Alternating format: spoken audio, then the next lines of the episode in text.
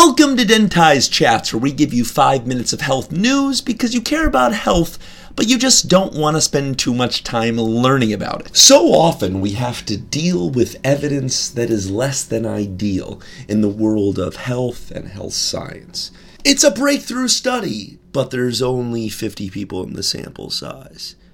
It's an incredible link between coffee and reduced mortality. But it's only an observational study where people simply answered survey questions. And of course, we know how poor our memories are, how much we'll lie, so on and so forth.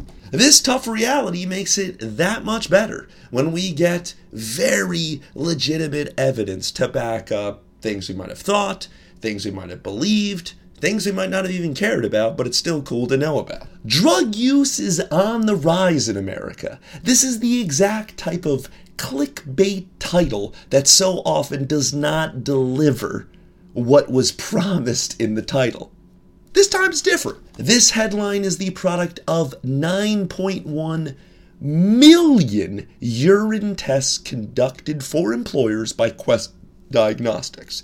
So I guess that little caveat should be in there that drug use is on the rise among workers in America. Still, pretty cool. I mean, not necessarily cool that drug use is on the rise, but that we can make a claim like that and it be backed up with such legitimate evidence. So Quest Diagnostics handles lab tests when certain employers say, "Hey, you you need to take this drug test before you can work here." And they've been looking at this data for years, decades really. So in 1988, 13.6% of urine samples came back positive. That figure has declined every single year for 24 straight years until 2012, where it hit a low of 3.5%. And since then, it has been climbing.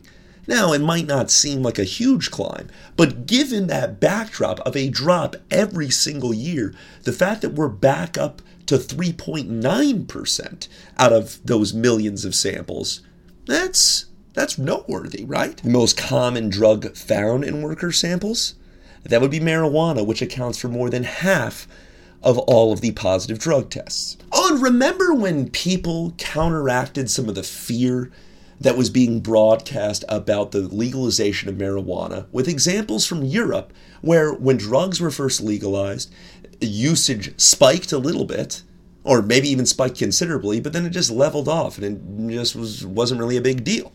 Well, that's that's what's happened at least uh, from this data from Quest Diagnostics in Colorado and Washington. Yes, when the drug was legalized, positive test spikes, but then the following year, 2014, it rose at the same level as everywhere else. Not an outlier in any way.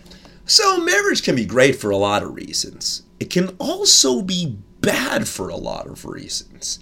Here's one of those negative byproducts that isn't often cited people who get married tend to put on more weight. And the narrative seems pretty obvious. You wanted to have that body nice and tight when you were out there looking for a mate and once you found that mate, there just isn't as much of an incentive to be on top of your game. You'll also probably be able to come up with a tidy narrative for this recent finding. This finding? That if you get married before you graduate from college, you're more likely to become obese than if you get married after college. And again, remember this study controls for all other socioeconomic factors and things that may contribute to you being obese, regardless of your college status. So maybe that old person who talks in that slightly condescending voice, telling you, urging you to wait to get married, could also help you reduce the chances of becoming obese. Make sure you don't run out of energy complaining about health insurance because you're going to need a lot more energy to complain about what you're going to see at the end of this year when you get hit with a double digit percentage increase in your monthly premium. So it's still too early to know exactly who this is going to hit and how much it's going to hit them, but we do know this that under the ACA, insurers must be able to justify a price increase of more than 10%, and that a ton of large insurers, including Blue Cross Blue Shield of Illinois, have proposed rate increases far in excess of that amount. So get ready to be upset or just be ready to spend more. You know, you don't have to be upset. Dentize.com. If you like the podcast, please subscribe and or write a review. Be much appreciated.